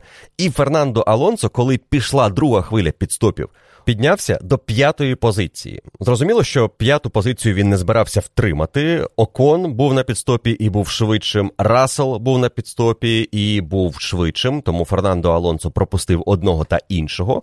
Але перед тим, як з'явився віртуальний сейфтікар через зупинку і пожежу боліда Карлоса Сайнса, Алонсо тримався попереду Міка Шумахера, Кевіна Магнусона, а також Ландо Норріса і Даніеля Рікардо.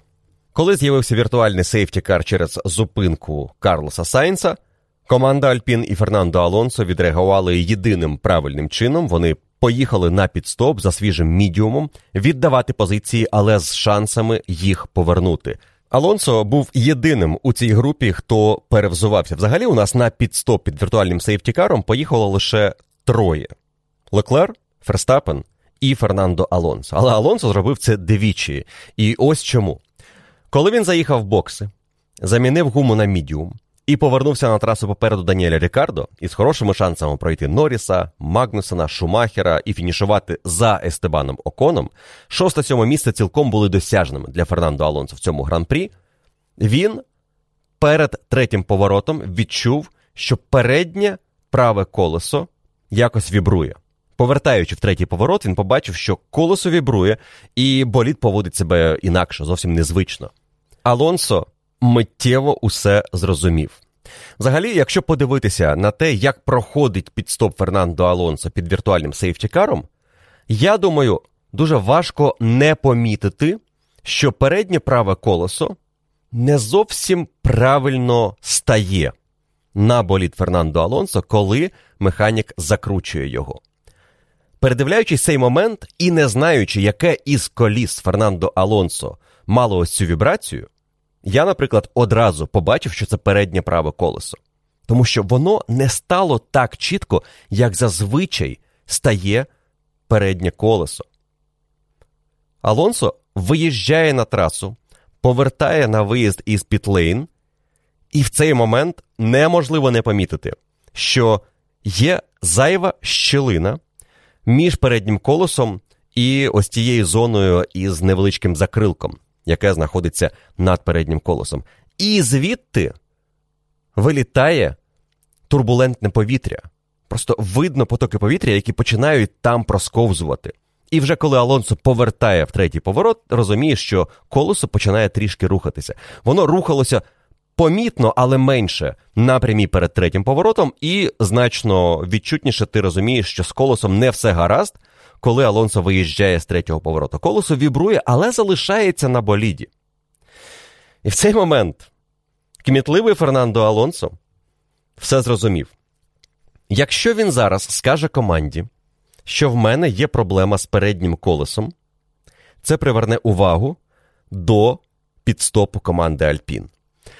І Алонсо припустив, я думаю, що дуже важко припустити щось інше в цій ситуації, що команда не докрутила це переднє колесо, що воно не закріплене, а отже, його випустили на трасу з незакріпленим колесом, що є небезпечним випуском гонщика на трек. Команди мають переконатися, всі чотири колеса закріплені, і для цього змінювало навіть е, процедуру підстопу, обладнання, яке вони використовують, щоб ми мали гарантію. Гонщик повертається на трасу, всі чотири колеса на місці, вони не відкрутяться, вони не відлетять кудись і не пострибають в бік маршалів трибун або суперників.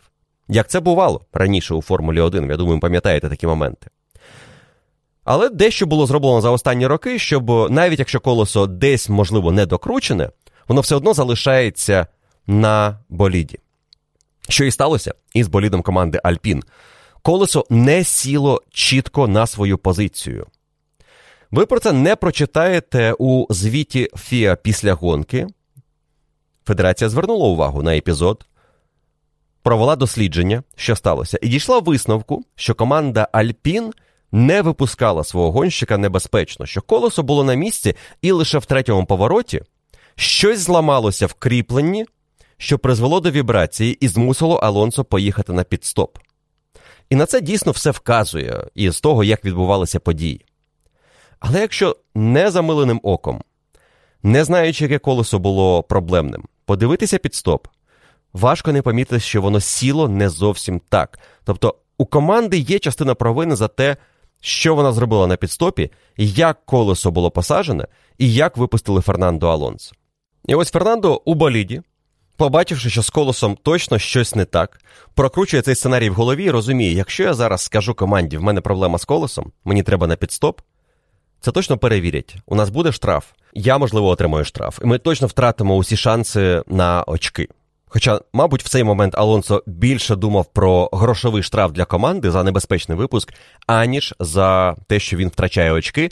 Бо коли він після другого поспіль піт-стопу повернувся 14-тим, йому про це сказали. Він відзначив, що забудь, шансів на очки у нас сьогодні немає. Інженер його намагався підбадьорити, сказавши, що попереду 11 кіл, що ми можемо щось зробити. У них старий hard, у нас свіжий мідіум, давай, Фернандо. Але він сказав: ні, забудь про це. 14-та позиція без шансів. Але шанси у Алонсо з'явилися, і інженер був правим. Фернандо, повернувшись на свіжому мідіумі, який тепер правильно закріпили, і колесо не вібрувало, почав відігравати час просто неймовірними темпами від своїх суперників.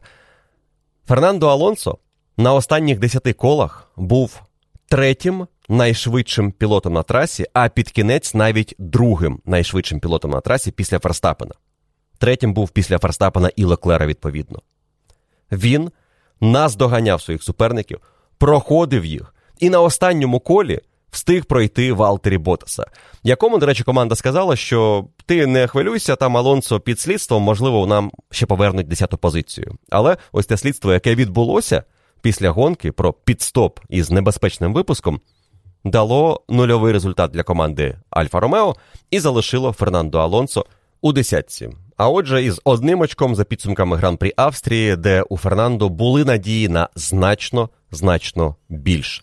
Вже починаючи із кваліфікації, Фернандо Алонсо почав розповідати після невдалого фіналу, що нам знову не щастить, ми знову не витисли максимум. І взагалі, якщо подивитися на цей сезон, то я, мабуть, в найкращій формі у своєму житті, в такій формі, як в 2012 році, коли він, за словами знову ж таки Алонсо, витягував п'яту команду Феррарі у боротьбу за титул проти Себастіна Фетеля. Але при цьому Алонсо продовжував в цьому чемпіонаті, в 22-му році, ми вже втратили 60, а то і 70 очок. Через те, що у нас є ненадійна техніка, нам не щастить, і ось нам ніколи не посміхається удача.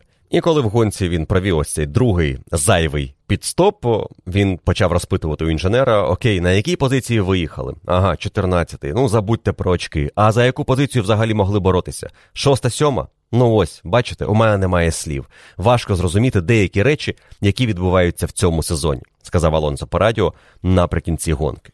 Але ми про цю гонку, як мінімум, будемо пам'ятати палець Юкі Цуноді, який Алонсо показував, коли обганяв гонщика Альфа Таурі, а той витісняв його за межі траси. І Алонсо, який, як відомо, давно адепт політики «You always have to leave the space», показав йому, що но-но-но, Юкі, не можна так робити. Цікаво, що Юкі відповів Фернандо Алонсо в інстаграмі. Він побачив відео цього епізоду, зробив репост і домалював смайлик «Yes, sir». Він зрозумів, що це була помилка, і більше такого робити не буде. Юкі Цунода, коли дебютував у Формулі 1 минулого року, багато говорив про те, що Алонсо для нього був ну чи не кумиром в дитинстві, але людиною, на яку він дивився, і боротися з ним було для нього честю під час гран-прі Бахрейну, коли Юкі завоював очки. Я думаю, що йому цей палець е, дещо більше означає, ніж, мабуть, будь-якому іншому гонщику. Фернандо Алонсо опинився останнім у заліковій десятці, але цілком міг випередити і гонщиків команди Хаас, і пілотів команди Макларен. І це була головна битва в неділю у середньому ешелоні. І дуже несподівано в цій битві якраз були команди, від яких насправді не чекали цього протистояння. Тобто Феррарі, Red і Мерседес. Це була перша трійка. Альпін були чистою четвертою силою за темпом, але далі Хаас виглядали п'ятою командою на гран-прі Австрії. І це максимально дивно, напевно, виглядає для суперників команди Хаас, яка не привозила новинок в цьому сезоні, але іноді видає ну, щось дуже нетипове для цього чемпіонату. Вікенд в Австрії був надзвичайно сильним для Хаас, і це було продовження сильних гонок для Міка Шумахера, які, на мою думку, мабуть, розпочалися із гонки в Канаді, де Шумахеру не вдалося через проблеми з технікою показати те, на що він здатен.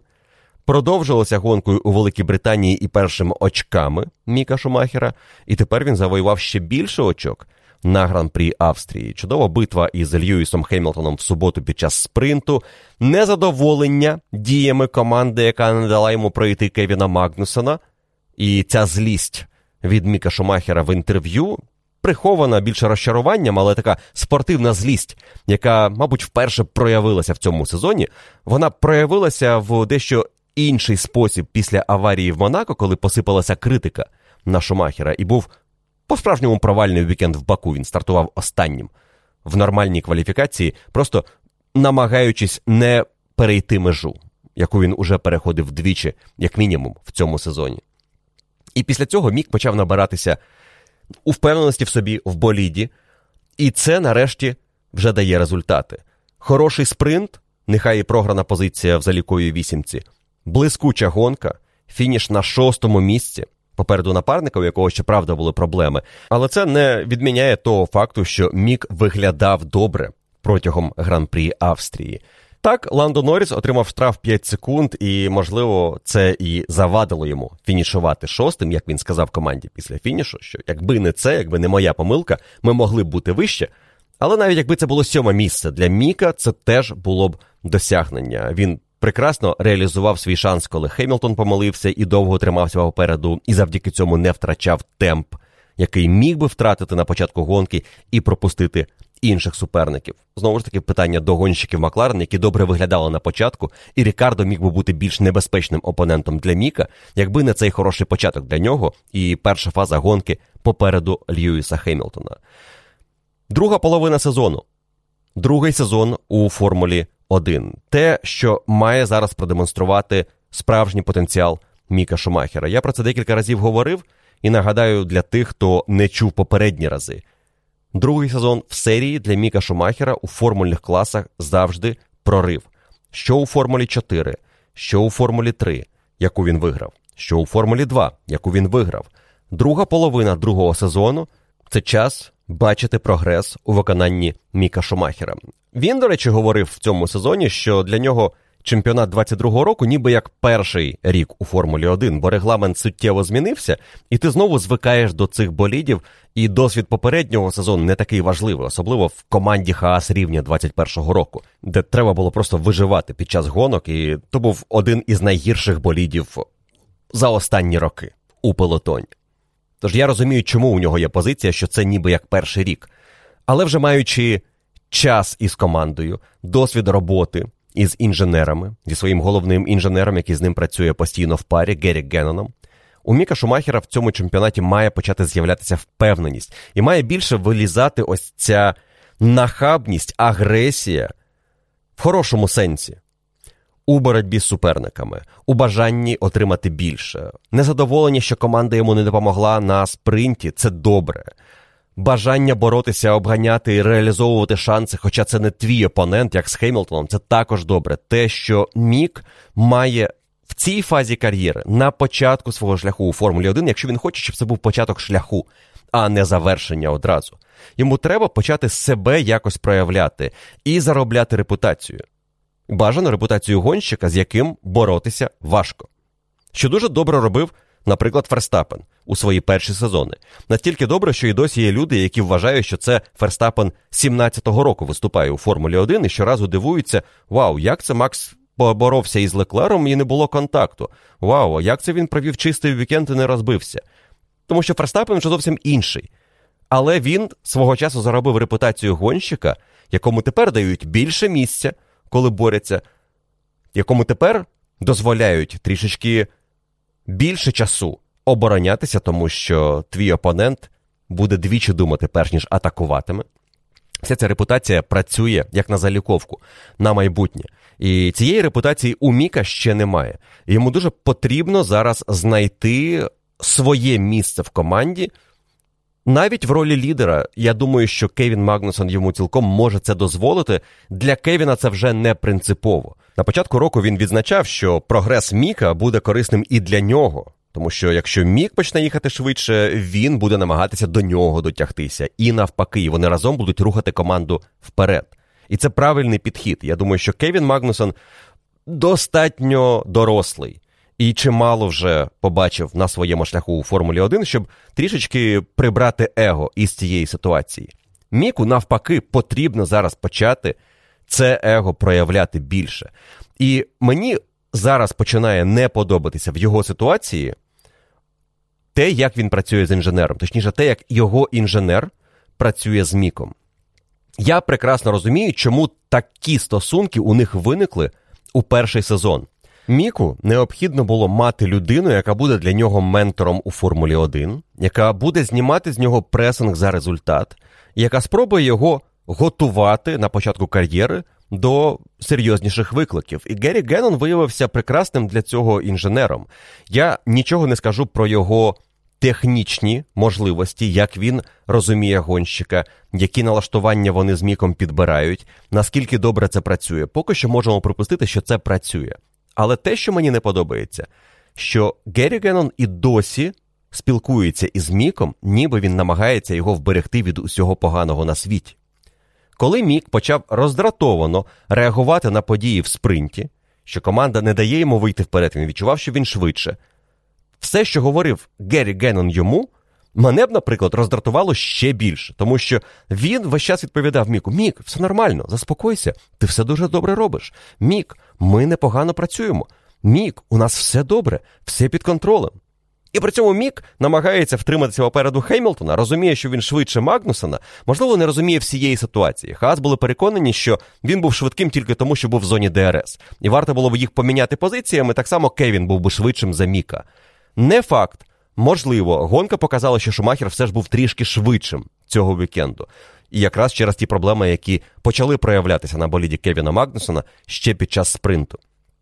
Але ось ці слова людини, яка не намагається разом із тобою витиснути максимум із ситуації, а яка швидше є опікуном команди тепер, і намагається заспокоїти тебе, але такими методами, які я не думаю, що заспокоювали Міка. Він не виглядав спокійним після спринту, і його можна зрозуміти.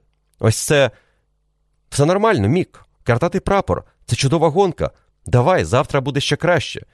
І Шумахер говорить: ні, я не погоджуюся, це не чудова гонка, серйозно. І Гері Геннон йому відповідає: ми поговоримо з тобою пізніше. Так, ми поговоримо, але ти зробив все добре, молодець. Це починає реально бісити. Міку потрібен інженер, можливо, це Геррі Геннон. Можливо, їм потрібно разом дійти до цього.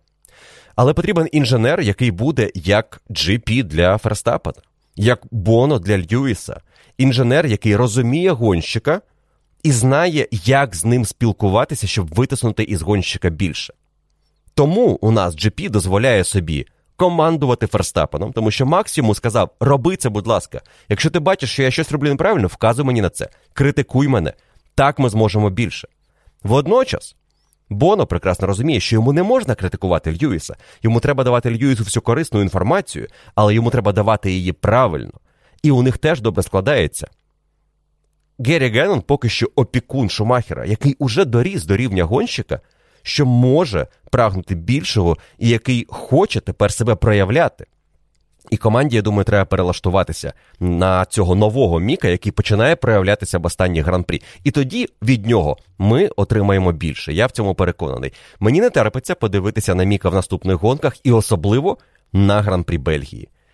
Є відчуття, можливо, хибне, але є відчуття, що Бельгія буде для нього хорошою.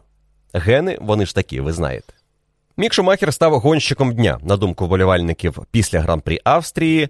Найкращий фініш в кар'єрі для команди Хаас це другий найкращий фініш команди в історії на гран-прі Формули 1. Вони заробили 14 очок за цей вікенд. Більше вони заробляли лише один раз в Австрії 18-го року. Тоді були четвертим-п'ятим Кевін Магнусон та Роман Грожан.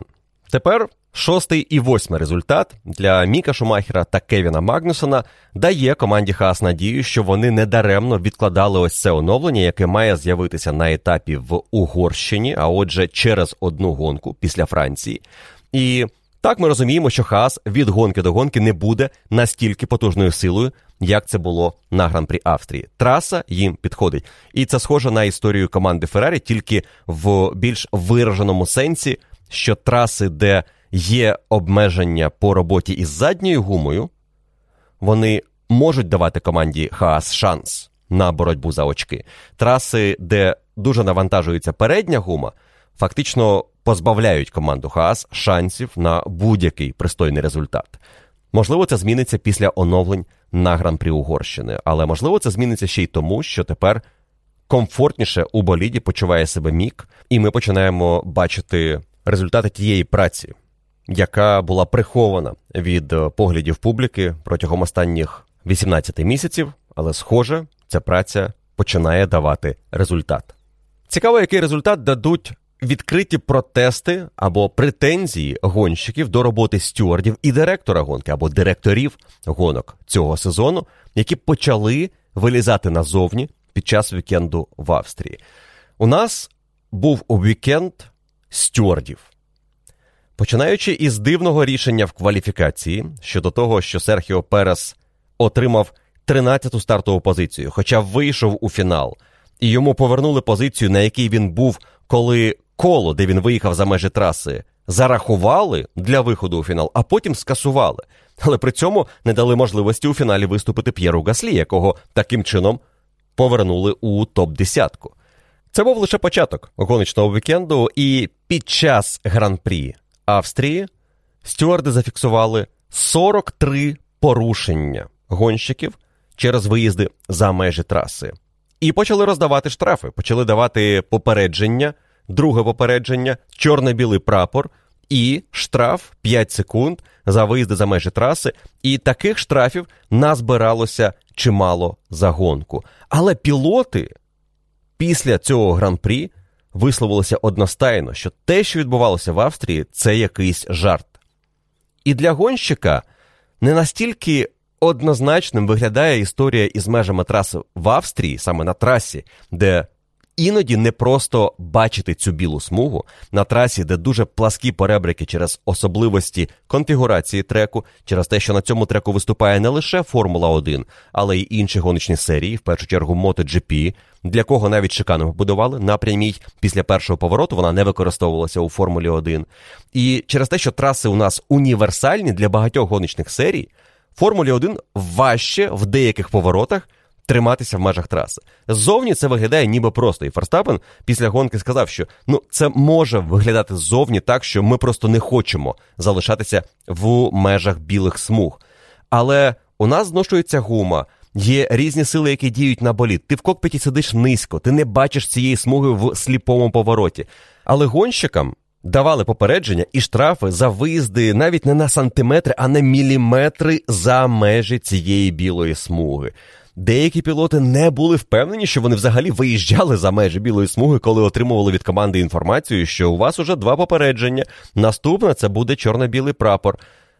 Наприклад, історія Фарс, цього вікенду полягає в тому, що Чоу Гуан'ю отримав штраф 5 секунд за виїзди за межі траси, але після гонки з'ясувалося, що ці штрафи йому порахували нечесно. Він не виїжджав стільки разів за межі траси, скільки йому нарахували. І цей штраф був помилкою. Такого у нас, здається, ще не було.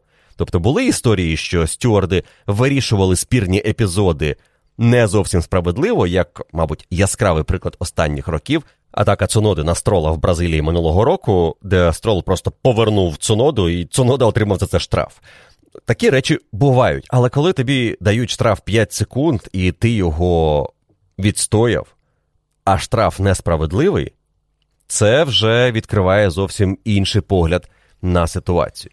І пілоти ніби зійшлися на тому, що не проблема. Останні два повороти там дійсно можна експлуатувати ось цю зону за трасою, перебрик широкий, навіть асфальтова частина за ним. Можна там виїжджати швидше, далі і отримувати перевагу.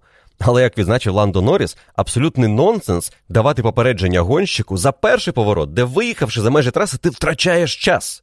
Але при цьому це рахується як виїзд за межі траси, і вони накопичуються, і потім ти отримуєш штраф, що власне і отримав в гонці Ландо Норріс. Цікаво було подивитися на протокол ФІА після гонки про порушення меж траси, яких було дійсно 43. Але що цікаво, за перші півгодини гонки цих порушень було 25.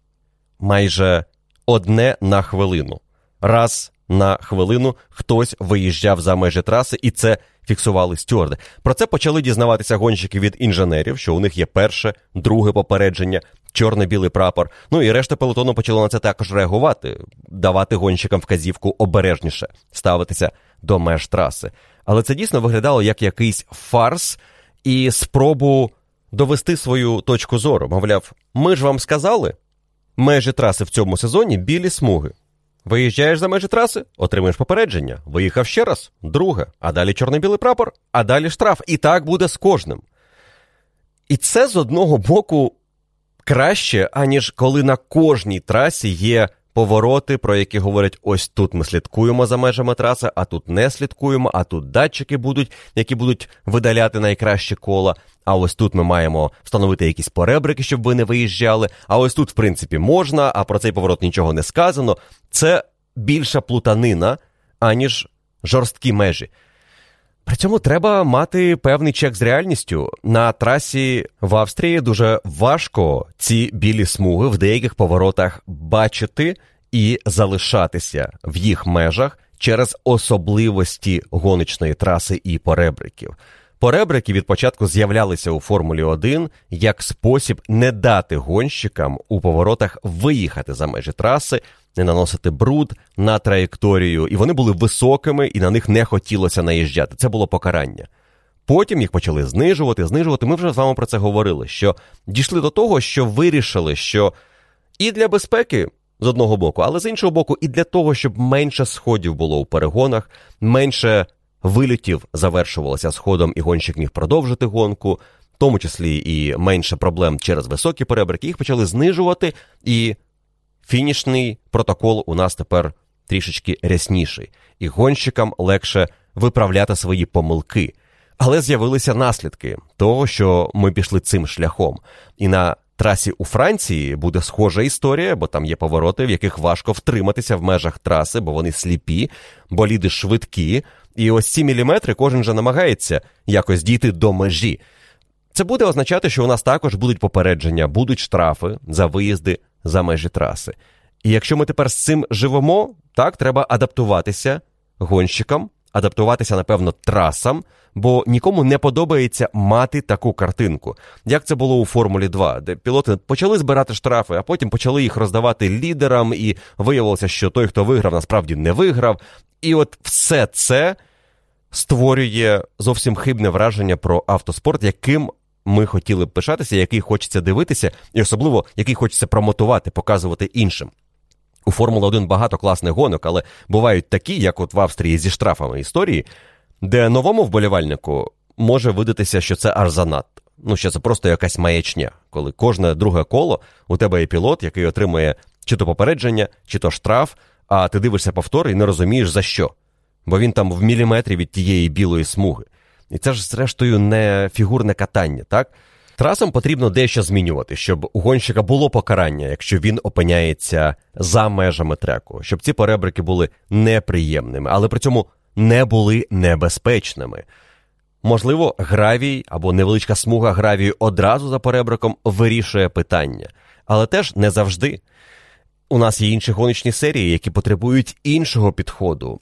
І не можна сказати, що траса має бути тільки для Формули 1, тільки за цим стандартом, бо жодна траса не виживе протягом року, маючи тільки один гран-прі у своєму календарі. Тож змінюватися, напевно, потрібно Формулі 1, і для цього потрібен якийсь компроміс між жорстким дотриманням правил і миттєвим покаранням, якщо ти їх не дотримуєшся, і тим, що буде корисним для спорту і певною логікою і здоровим глуздом.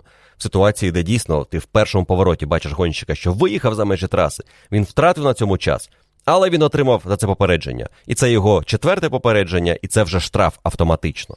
У гонщиків були претензії до стюардів під час наради пілотів брифінгу в п'ятницю після вільних заїздів. І ми про це дізналися тільки тому, що по завершенні цього брифінгу стюарди випустили документ, в якому розповіли, що Себастьян Фетель, виявляється, проявив себе не так, як має проявляти себе рольова модель. Гонщик не виявив поваги до стюардів, власне, до директора гонки, який був головуючим на цьому брифінгу. І, очевидно, пішов із засідання раніше, сказавши наостанок декілька голосних фраз, які невідомо як саме звучали, але потім почали доноситися чутки, що Себастьян Фетель сказав.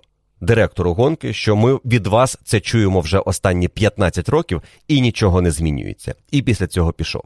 Себ отримав штраф 25 тисяч євро, але відкладені, якщо він повторить це порушення. До речі, після гонки по 10 тисяч теж відкладено. Фіа зібрали із трійки призерів, бо фізіотерапевт кожного із них опинився в закритому парку, куди доступ для фізіотерапевтів заборонено одразу після фінішу. Чому це сталося на гран-прі Австрії, як було влаштовано цей закритий парк, і чому там опинилися фізіотерапевти, і цього не було раніше. Дивна історія, але штрафи їм ось виписали на майбутнє, якщо порушення ще один раз буде в цьому чемпіонаті. Повертаючись до історії Себастьяна Фетеля, як пізніше стало відомо, на цьому брифінгу не тільки Фетель, але й Фернандо Алонсо висловлювали досить жорстко свою позицію щодо роботи стюардів. І головні моменти, про які відомо, те, що гонщикам не подобається, що стюарди постійно змінюються. Привіт від фанатів, ми теж давно проти цього. Гонщикам не подобається, що стюарди, які приїжджають на наступний гран-прі, не відповідають за рішення попередньої бригади, до якої можуть бути питання. Гонщикам не подобається, що змінюються директори гонок. Хоч це не було часто цього сезону, але у нас фактично два директора гонок, і вони чергуються протягом чемпіонату. Пілоти хочуть стабільності і в прийнятті рішень, і у роботі директора. І коли директор гонки Нільс Вітіх почав засідання із того, що цього вікенду гонщики мають ось саме таким чином заїжджати на підстоп і жодною частиною боліду не перетинати білу смугу. Хоча у спортивному кодексі, який вище за нотатки директора, записано, що колесо не має перетнути. Але в ці нотатки на Австрію знову було записано те, що ніби як помилково було записано на гран-прі Монако, коли виникла історія після фінішу із протестом Феррарі на гонщиків Red Bull, які насправді не переїхали колесом білу смугу, наїхали на неї, не перетнули і саме тому не порушили спортивний кодекс міжнародний, який є правилом а не нотатки директора. І тоді пояснювали це тим, що в нотатки записали те, що насправді копіпастом випадково внесли, не враховуючи ось ці зміни, що сталися в міжнародному спортивному кодексі. Тепер чомусь директор почав із того, що ні жодною частиною боліду не можна перетинати білу смугу. І, судячи з усього, Фетель і Алонсо вибухнули, тому що come on, ми говоримо зараз про серйозні речі, про те, що пілоти тепер можуть атакувати до апексу, вилізати вперед і потім виштовхувати суперників за межі траси. Гонщики можуть змінювати траєкторію на прямій, одні отримують штраф, інші не отримують. А ви знову починаєте брифінг із дрібниць про ці білі смуги, де сантиметр ліворуч, сантиметр праворуч, ти можеш отримати штраф. Ну і от з цього і почалося. Тож обурення серед пілотів зростає, незадоволення діями стюардів зростає, уявлення про те, як будуть трактувати різні епізоди, зникає, тому що немає послідовності, якої і не було насправді. І в мене особисто залишається питання до так званого control, дирекції гонки якоїсь віддаленої, типу вара, яка десь там віртуально чи то існує, чи то не існує в цьому сезоні у Швейцарії і має допомагати стюардам приймати рішення. І найкричущіше рішення цього вікенду, звісно, це штраф Пересу після кваліфікації, тому що це просто некомпетентність стюардів, у яких був час у другому сегменті кваліфікації під кінець і в паузі між сегментами розібратися із тим, було порушення чи не було але вони цього не зробили і потім намагалися якось владнати історію, але зробили це криво. І ось така постійна непослідовність тепер починає вилізати у вигляді обурення пілотів. Цікаво, що буде далі. Але назріває певний конфлікт. Відчувається, що чим далі в цей сезон, тим більше ми бачимо протистояння Формули 1 і її учасників та Федерації і стюардів вони між собою не можуть знайти спільної мови. І це може призвести до великого конфлікту. Одні і інші можуть стати в позу. Колись у Формулі 1 був конфліктний період між командами та ФІА, тоді це називалося ФІСА. І ось та війна початку 80-х зробила Формулу 1 такою, якою вона є зараз, коли команди перемогли, Берні захопив владу і почав вибудовувати чемпіонат. Але протистояння Фіа та Формула 1 ніколи до добра не доводило. Давайте згадаємо останні роки Жана Марі Балестра і того, що сталося після Сузуки, коли зіштовхнулися Сенна та Прост. Давайте згадаємо Макса Мослі і його історії із обмеженням бюджетів і новими командами, що ледь не призвело до розколу Формули 1. Тепер новий президент починає свою каденцію із того, що Дізнається, в якому спідньому виступають гонщики, а чи носять вони сережки і обручки під час гонки. І у нас є дрібниці, на які звертають увагу під час брифінгів, але при цьому затуляють очі на серйозні проблеми, які проявилися у цьому чемпіонаті. Далі буде. Принаймні, із директивою розібралися до Бельгії. Ми цю тему майже не чіпаємо, а там, можливо, з новою силою розпочнеться історія протистояння команд і Міжнародної автомобільної федерації за те, хто ж насправді у спорті головний, хто має диктувати правила іншій стороні. Якось немало сьогодні вийшло для типового подкасту після гран-прі. Це не гран-прі Великої Британії з усіма подіями, але було про що сказати. Після австрійського гоночного вікенду, тож я сподіваюся, вам цей подкаст дозволив краще зрозуміти події 11-го етапу сезону. Якщо у вас залишилося запитання, ви знаєте, що робити. Одне запитання, один коментар. Лайкайте запитання і коментарі інших, визначайте найпопулярніші, і в середу поговоримо про ті теми, які вас цікавлять після гран-прі Австрії. На цьому все на сьогодні. Дякую за увагу. Спасибі, що були під час прямих трансляцій цього гоночного вікенду. Ми з вами почуємося у наступному випуску вашого улюбленого подкасту про Формулу 1. Бережіть себе, слава Україні! Перемога обов'язково буде за нами.